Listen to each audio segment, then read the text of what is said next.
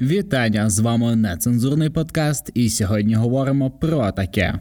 Мамочка, пора валіть або Нептун повертається. Санкції проти Туреччини, військова допомога від Сполучених Штатів і Трамп. Радий знову вас тут вітати, дорогі браття і сестри. Сьогодні в нас неймовірно гарний, хороший випуск. Е, сонячний, літній, останній місяць літа Криму. Скоро почнеться оксамитовий сезон, і ми впевнено ведемо підготовку до його зустрічі. Особливо мені подобається новина, як і всім, е, як і величезна кількість контенту, яка з'явилась буквально за два дні, яка зв'язана з звільненням українського аеродрому прийому від російських військових літаків в Криму. Це вперше за 9 років Україна, яка ще до сих пір не підтвердила своєї участі в так званій демілітаризації Кримського півострову. Перше за весь цей час ми побачили, як росіяни зйобуються з нашого українського Криму, і зйобуються це сказати дуже так невичерпно, тому що росіяни так давали драпака, що буквально за півтори години на тому самому Кримському мосту вже були величезні пробки, вже були тисняви. Люди швидесенько збирають свої речі і зйобуються звідти. Це крім того, що там було дуже мало відпочиваючих, тому що всі розуміли, що рано чи пізно по Криму буде прилітати. І ми, як експортер бавовни, передовий в світі, почали швидко налагоджувати контакти конкретно з нашими областями, які так чи інакше трошечки поки що не під нашим нашим контролем, але впевнено над цим працюємо. Якщо вже Укрпошта робить марки з Кримським мостом, я гадаю, що це дуже багатослівний жест, який говорить нам про те, що до оксамитового сезону залишилось не так багато. А росіяни, які сйобуються, так тішать моє серденько і душу, що я можу дивитися ці відео просто безкінечно. Вітаю вас ще раз, друзі. Тут ми, як завжди, нецензурно, непрофесійно і дуже поверхнево говоримо про те, що відбувається відбувається навколо нас. І звичайно, що найперша новина це звільнення, звільнення українського аеродрому від російських літаків. Всі бачили відео зі спутників, фотографії, знищену техніку, відео вибухів. Не знаю, я коли залетів в телеграм-канали в Криму, там просто була рвань величезна кількість українців просто місили русню в коментарях, і дуже багато росіян, які злі і обурені, що виявляється, остров, який попав в родную гавань, назад ніхто не захищає. Немає ні ПВО, як сказав Аксьонов, є небольшое задимлення. Задимлення через те, що горять російські літаки. І мені здається, що він так не до кінця е, переконаний в тому, що він говорить, тому що він постійно так якось оглядався назад, наче він очікував ще якогось прильоту, тому що він бачив, що відбувається з колаборантами і окупантами в Херсонській області, в Запоріжській. А він знає, як підриваються машини дуже добре. Він бачив листівки від е, українських партизанів в Криму. Він розуміє, що може статися щось дуже лихе. За його голову вже е, є винагороди, або там навіть за місце знаходження, чи за будь-яку інформацію. І з таким потоком росіян, які сйобуються з Криму. Це я думаю, що тільки що перша хвиля, так як ковід, буде ще десь 4 чи 5. Е, до речі, то ще не кольнувся бустерною. Робіть будь ласка, тому що йде зараз осінь, зима, всі люди будуть хворіти, і ковід до сих пір нікуди не зник. Тому, будь ласка, подбайте про своє здоров'я, про свій е, стан працездатний е, надалі, наперед, якраз ще перед осінню, поки в нас є на це час. Їжте вітамінки, гуляйте на повітрі свіжому, займайтеся спортом обов'язково, тому що нам ж треба буде переїжджати частково в Крим. Багатьом з нас хтось там купить собі житло, хтось просто зайде в квартири чи будинки, які Росія якось звела за цих 9 років. Це все залишиться нам. Нам треба буде докласти туди трошки руки, тому подбайте про своє здоров'я обов'язково. Що стосується літаків, поки що жодна сторін офіційно не визнала чи когось свого кроку, наприклад, як Україна, вона каже, що ну москалі, може справді перестаньте блять курити біля літаків, біля бензовозів, біля заправок, біля казарм. В кінці кінців це вас згубить. Ну оговтайтесь трохи, тому що я не знаю, стільки москалів просто згоріло, і все одно вони, наче як ті метелики, якісь вони летять на світло, вони не розуміють, що це їх вбиває, чи що. Я не знаю, з чим це пов'язано. Може з такою ж самою мозговою діяльністю,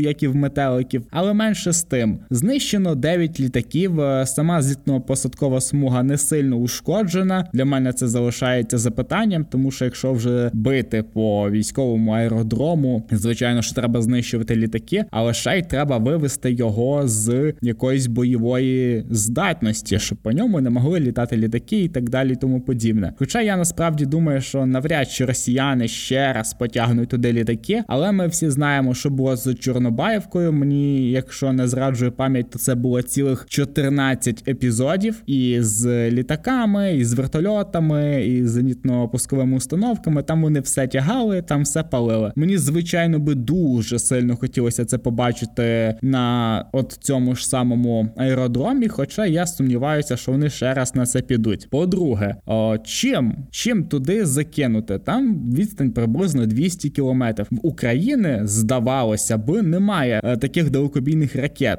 Чи це були Хаймерси, які мають там 200-300 кілометрів? Е, здається, що ні. По крайній мірі штати стверджують, що Україна зробила це своїми модифікованими ракетами Нептун, які призначені для берегової охорони. Але ми прекрасно пам'ятаємо досвід наших українських воїнів, коли вони знищили найбільший крейсер Москва, ракетний гроза Чорного моря і так далі. Це все стало просто е, таким пройшло перекваліфікацію в судмарину, і десь зараз е, зберігається у нас е, як пам'ятка на дні нашого прекрасного чорного моря. Е, те саме я думаю, що очікує багато кораблів, та й вже й судмарин, які є в Чорному морі. Тому я буду дуже сильно гордий, якщо це справді українські Нептуни зробили. Мені здається, це дуже символічно. І той факт знову ж таки, що Укрпошта таки все щось знає. Я гадаю, що це було зроблено саме Нептунами. Крім того, був буквально вчора з 10 на 11 в ніч з 10 на 11 число. Також були вибухи в білоруському аеродромі Зябрівка. Якщо я неправильно вимовив, вибачте мене Зябрівка, Зябрівка в Гомелі. Виявляється, що там теж була якась бавовна, щось там трапилось на військовому теж аеродромі, який зараз є під повним контролем росіян. Це звичайно, що для нас відкриває шлюз для того, аби могли ми їх нищити, не дочекаючись того, поки з цього аеродрому будуть вилітати літаки, бомбардувати наші міста. Наш край, наша держава знаходиться під обстрілами, під ракетами, під постійним тиском, під постійною жогою знищення нашої інфраструктури загалом цивільної, військової, е, там медичні заклади, все що завгодно. Росія намагається знищити вже більше 165 днів. За цей час Росія втратила або позбулась, мені здається, що це буде доречнішим. Більше 43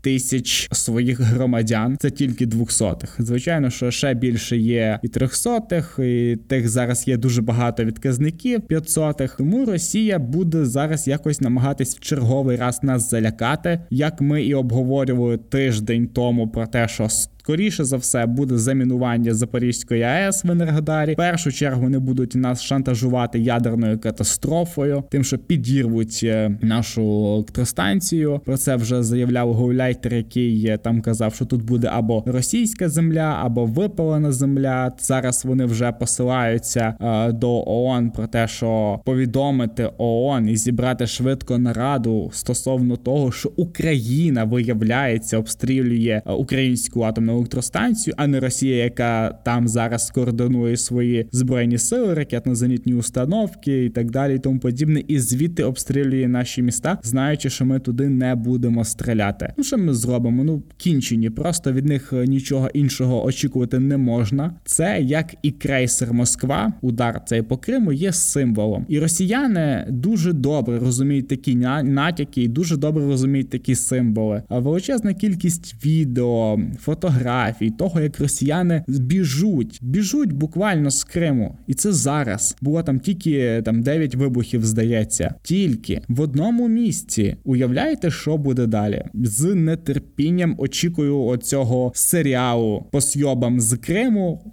приблизно десь от на осінь.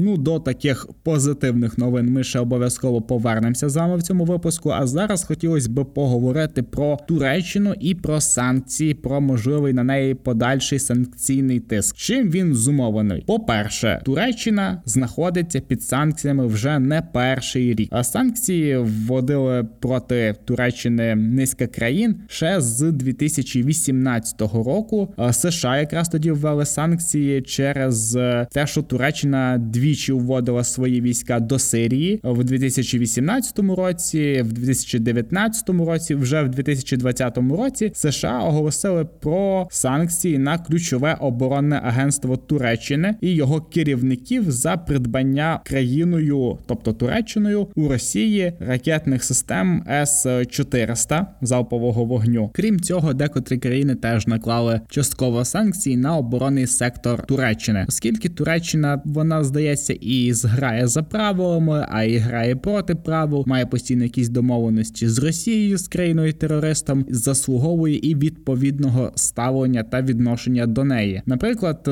недавня новина, яка з'явилася в змі стосовно того, що Росія вивозила зброю з Сирії на торговому судні Спарта 2 яке знаходиться під американськими санкціями. Повідомляється про те, що Туреччина закрила Босфор, пролив свій для військових кораблів. Але після того як почалася війна, якось домовились про те, що будуть проходити тільки комерційні суди, і бачимо, що в цілому Туреччина прекрасно розуміла, що Росія виводить частково свій військовий контингент з Сирії. Вона в цілому в цьому була не проти Росії. Зараз потрібно і озброєння і жива сила. А Туреччина в будь-якому випадку посилює свої позиції в Сирії. Це абсолютно вигідна двом сторонам така невеличка невеличка махінація, бартер такий цікавий, але те, що Туреччина і не вводить санкції проти Росії, і намагається постійно зберегти якийсь нейтралітет, виторгувати для себе місце як якогось міжнародного світового переговорного майданчика між Україною і Росією, е, про що неодноразово заявляв Ердоган. Про що я пам'ятаю, що десь було може заяв зо 5 стосовно за цих 6 місяців стосовно того, що ось ось має зустрітись Зеленський з Путіним. Там домовились про зустріч делегації, домовились там про зустріч на переговорах ще чогось. Ердоган постійно намагається якось отак вицебанитись, щось зробити для того, аби посилити свої позиції.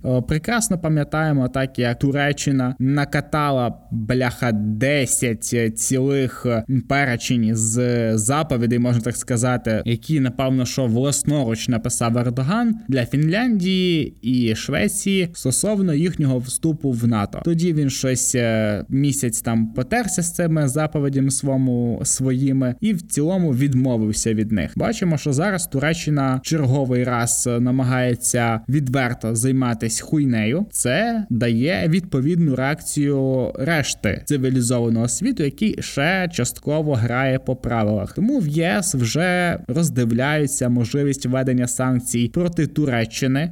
Звичайно, що напевно основною силою, яка тягне втягне Туреччину в цю санкційну політику є Сполучені Штати Америки для України. Блін, це поки що не зрозуміла якась ситуація, оскільки Туреччина вже буквально кілька днів тому е, таки купила е, землю в Україні для будівництва свого заводу з виготовлення безпілотників. Про це мені здається, що ми говорили десь випусків ще може 8-10 тому, що тоді якраз був пошук землі. За це давно вже йшла мова, і зараз нарешті офіційно це сталося. Крім того, Туреччина, розуміючи, що вона відверто знову ж таки займається хуйнею, передає Україні 150 броньованих машин. Це тільки така невеличка частина з того, що Туреччина ще має постачати в нашу країну. Там є і деякі боєприпаси. Звичайно, що є і безпілотники, на які там зібрала Канада, там зібрала Польща, ще декотрі країни. І нам якось бачити, блін, складно визначити, хто ж для нас є Туреччина. Туреччина. Вона й допомагає Росії, вона й нейтральна в питанні війни між Україною і Росією. Вона й допомагає Україні відповідно. І сам Путін заявляв про те, що він хоче, щоб в Росії був завод з виробництва безпілотників.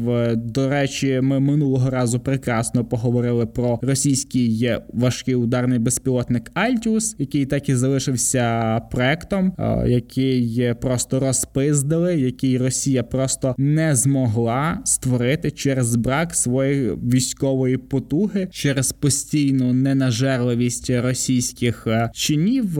Це стосується в першу чергу військово-промислового комплексу. Ці всі генерали, прапорщики, ця вся наволочка ніколи не може нажертись грошима, яким солдати просто будують дачі, працюють в них на стройці, як їбана чернь. В принципі, це було видно по тому, як е, російські солдати воюють стосовно безпілотників. Е, Іран таки передав Росії безпілотники. Російські військові вже вчаться на них працювати. Тому найближчі місяці буде дуже гаряче. Нам треба до цього готуватись, і я переконаний, що українська держава спостерігає за цим і готується до того, аби ще на підльоті знищувати окупантів. А відповідно і все озброєння, яке там є. Останніх два місяці це чудовий приклад того, як українська армія роз'їдає буквально армію Російської Федерації на окупованих нею поки що українських територіях. Це знищення військових складів, знищення казарм, знищення нафтопаливних е, різноманітних цистерн, складів, консервів і так далі, і тому подібне. Знищення не стільки живої сили, а скільки амуніції, озброєння, знищення ланок комунікації між собою різноманітних, що стосується і мостів, що стосується і відрізання від гілок постачання і так далі. Тобто Україна буквально роз'їдає російську армію, але ви не так сильно не тіштесь, тому що Росія вже зараз е, готується до війни, готується серйозно. Вона мобілізовує величезну кількість людей.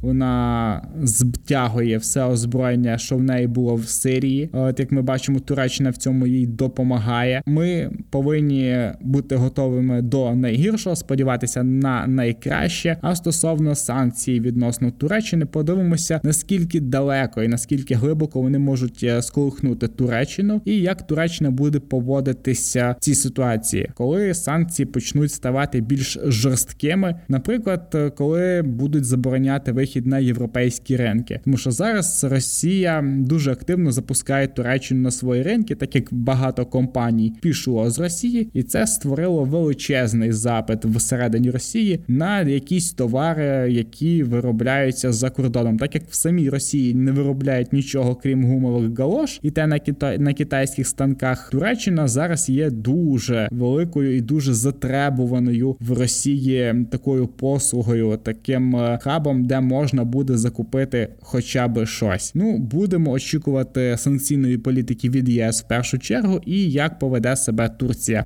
Ну, як ми вже почали говорити за озброєння, поговоримо про те, що ми отримали, що ми отримуємо, і що буде у нас далі. Е, як завжди, рекордсменом і нашим улюбленцем в постачанні озброєння в Україну є Сполучені Штати, які передають нам. Мені здається, що це був найбільший одноразовий транш за останній час. Це мільярд доларів військової допомоги, який включає в себе і додаткові боєприпаси для Хаймарсів, і 75 тисяч тисяч снарядів е, калібром 155 мм, також е, якихось там тисячу Джевелін, яких у нас просто безліч. Це зараз зброя легкої піхоти. Е, є спеціальні у нас вже навіть посади, джевелінщики, які полюють на танки, тому що в Росії цього мотлуху залишилося багато, і ми повинні ретельно зачищати це все. Переплавимо, зробимо з цього собі брілочки, частину відправимо на екскурсію по країнах Європи. Європи, щоб е, російська техніка могла бути на території вільних країн тільки в такому стані, в якому вона залишається на нашій землі. Для сполучених штатів ми стали прикладом для наслідування, тому що мені здається, що вони нарешті знайшли сенс свого існування. Так, це дуже голосно сказано, але я поясню, чому я так вважаю. По перше, тому що Україна бореться за свою свободу з найбільшою країною терористом в світі, яка не знає пощади держави, яка не знає ніяких конвенцій, домовленостей, тобто це величезна терористична організація. Але Росія намагається ще паралельно грати роль якоїсь там провідної країни величезної економіки і так далі, що їй, м'яко кажучи, не вдається. Сполучені Штати величезна країна з найкращою історією ведення війн. Е, ми прекрасно пам'ятаємо, ну не пам'ятаємо, а знаємо з історії, що було в В'єтнамі, в Афганістані, в Іраку, скільки людей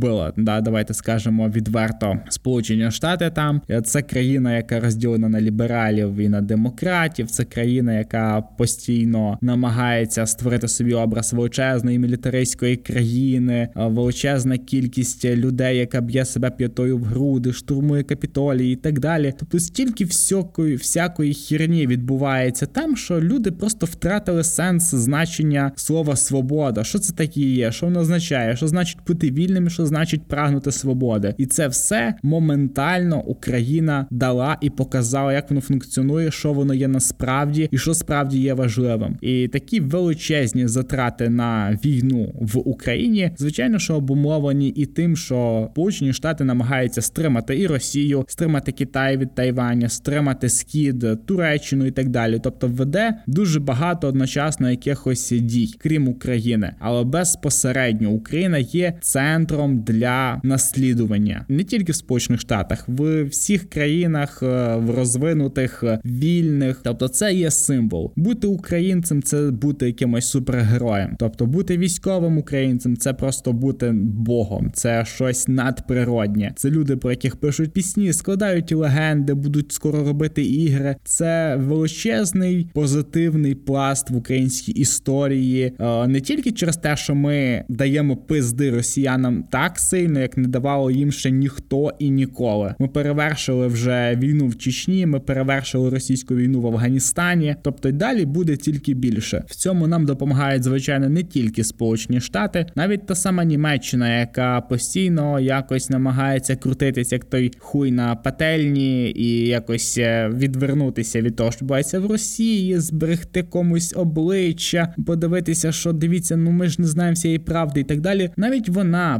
потихеньку, потрошки, на правда, дуже пізно, але передає Україні зброю. Наприклад, е, Україна від Німеччини отримає ще там 4 гепарда. Так, це артилерійські установки. Їх у нас є вже 12. Ще планує передати Німеччина як мінімум 10. Передають нам ще 50 тисяч боєприпасів. Британія, наша улюблена братська країна, нам передає установки М270, які дуже схожі на Хаймерс, мають дальність 80 кілометрів і певну частину боєприпасів до них, звичайно, про які не говориться. Ми вам вже прекрасно відомо, що Україна має ще противолокаційні ракети, про які ніде не йшлось мова, ніхто про них не говорив. А виявляється, вони у нас є. І я переконаний, що в нас є ще багато, багато всяких класних плюшок, які російські окупанти, ті, що їх привезуть з Сирії, чи бойовики ЧВК Вагнера, які нам заміновують атомну електростанцію, обов'язково обов'язково відчують це на власній шкірі.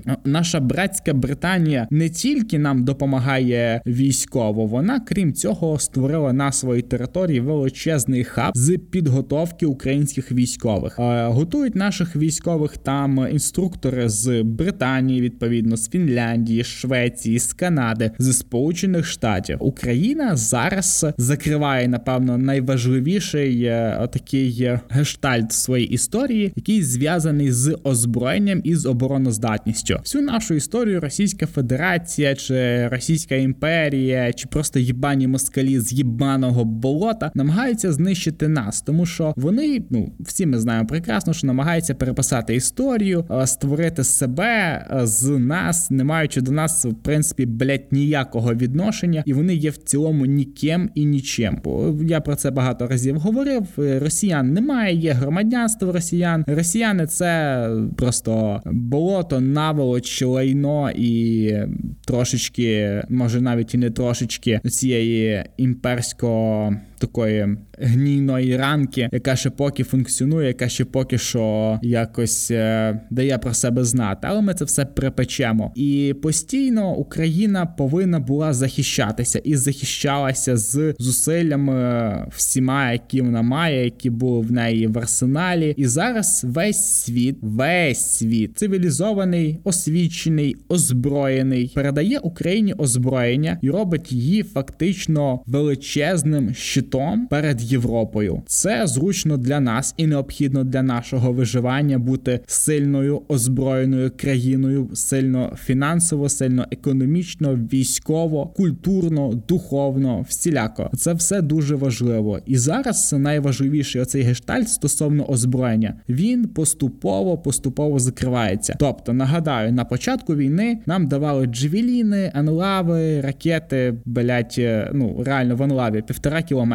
Тобто ближній бій це вже має бути безпосередньо якась там партизанська війна. Ви маєте підбігати, знищити джевеліни, в принципі, робити те, що робить піхота, коли зачищає периметри від е, оцього всього російського мотлуху. Вже зараз в нас є ракети, які б'ють там 200 кілометрів, б'ють дуже точно, б'ють по літаках. Вже зараз в нас є пускові установки для ракет дальністю 300 кілометрів. У нас є системи ПВО, яких в нас не було раніше. У нас є з'явилося дуже багато артилерії. Вона є, її не було. Вона у нас з'явилася. Це за ці місяці війни. Уявіть собі, що буде, якщо не дай Бог там війна. Звичайно, хотілося, щоб затя... ну, не затягувалась вона, але якщо вона затягнеться, тобто озброєння в Україні, винищувачі, про які постійно говорять, говорять Сполучені Штати, йде бесіда про навчання наших пілотів. Росія вкладає величезні гроші, те, аби озброїти українську армію. Величезні гроші. Вона вкладає величезні втрати. І Це все для того, аби зробити нас надсильною військовою державою. Причому не витрачаючи так на цю всю оборонну систему, на оборонні комплекси, на цілий цей об оборонний щит українських грошей. Тобто, це роблять наші партнери. Звичайно, що це необхідність. Ми захищаємося, ми несемо втрати, вони нищать нашу інфраструктуру. Але в майбутній перспективі це величезний плюс для нас. Я сподіваюся, що всі прекрасно це розуміють. Дякую, звичайно, величезне нашим партнерам, безмежний просто респект, уклін тим всім, хто зараз готовий віддати своє життя за наш спокій, за те, що ми могли спокійно слухати, наприклад, навіть цей подкаст українським воїнам-героям, які борються з рашизмом, які боронять весь вільний світ.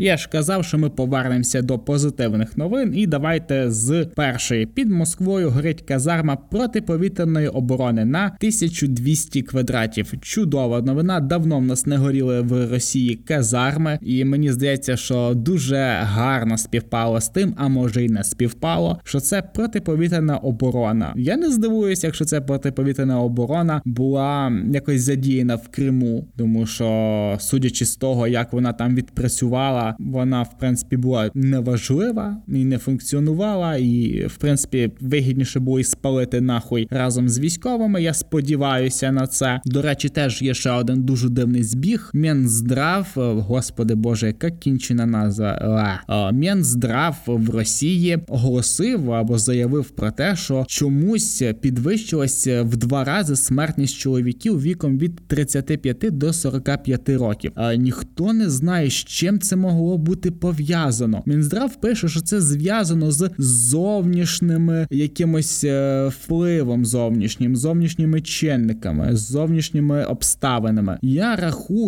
що це пов'язано з зовнішніми нашими партнерами, які докладають зусиль разом і, звичайно, що з нашими військовими в першу чергу, для того, аби е, ця цей рівень смертності постійно постійно ставав більше і більше, і більше. Тому що чоловіки в Росії вони нахуй нікому не потрібні. Е, я вже знаходив навіть е, на російських сайтах якісь типу аля е, сайти для знайомств з китайцями, китаєць і жена росіянка та отлічна пара і тому подібне. Тобто Росія, крім того, що продає свої землі Китаю, вже починає буквально торгувати піздою російських жінок, і так потрохи-потрохи знищити та й в цілому це недорозуміння, яке називає себе русскими. Я переконаний, що це дуже такий е, позитивний дзвіночок. Крім того, російський аерофлот, а ні, спочатку так пам'ятаєте,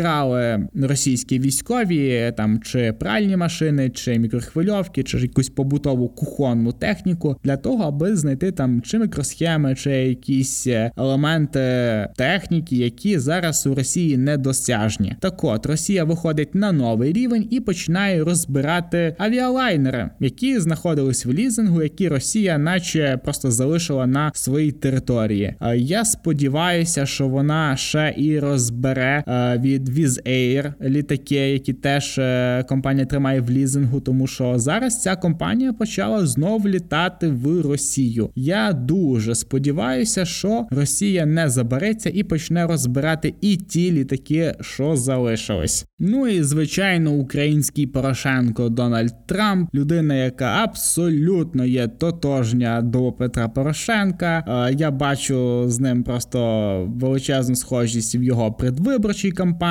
в його, наприклад, е, у Трампа американська Америка. Зробимо Америку знову великою. У Петра Порошенко це було е, українці голосують за Порошенка. Хто не голосує за Порошенка, той не українець, гетьман, атаман, сивочолий чмошник, людина, яка торгує нашими військовими, яка піариться на допомозі нашим військовим і так далі. Ну як Трамп роздавав їжу дві десь хвилини під час коронавірусу в одному з штатів, в якому в нього була в нього був якийсь виступ. Я пам'ятаю, що була абсолютно така ж сама ситуація. І коли я дізнався, що пам'ятаєте, ми вже піднімали тему Трампа. Я говорив про те, е, як Трамп зараз намагається вислужитись перед Росією. Є звичайно ж інформація про те, що регулярно Рашка заливала його баблом, е, тому він і шантажував Зеленського стосовно сина Байдена. Тому він і так неохоче брав участь в цьому конфлікті, як він тоді називав між Україною і Росією. Потім черга його заяв про те, що правильно зробили, що не прийняли Україну в НАТО. Треба було віддати Крим та й заморозити конфлікт і так далі, і тому подібне. А вже через кілька днів будинок Трампа у штаті Флорида, що я не помиляюся, обшукали, і це було зв'язано з тим, що цей чоловік просто спиздив 15 коробок з державними документами до себе додому. Дуже дивно, що розслідування, яке почало Міністерство юстиції Сполучених Штатів, змогло провести обшук тільки через кілька років після того, як е, ну фактично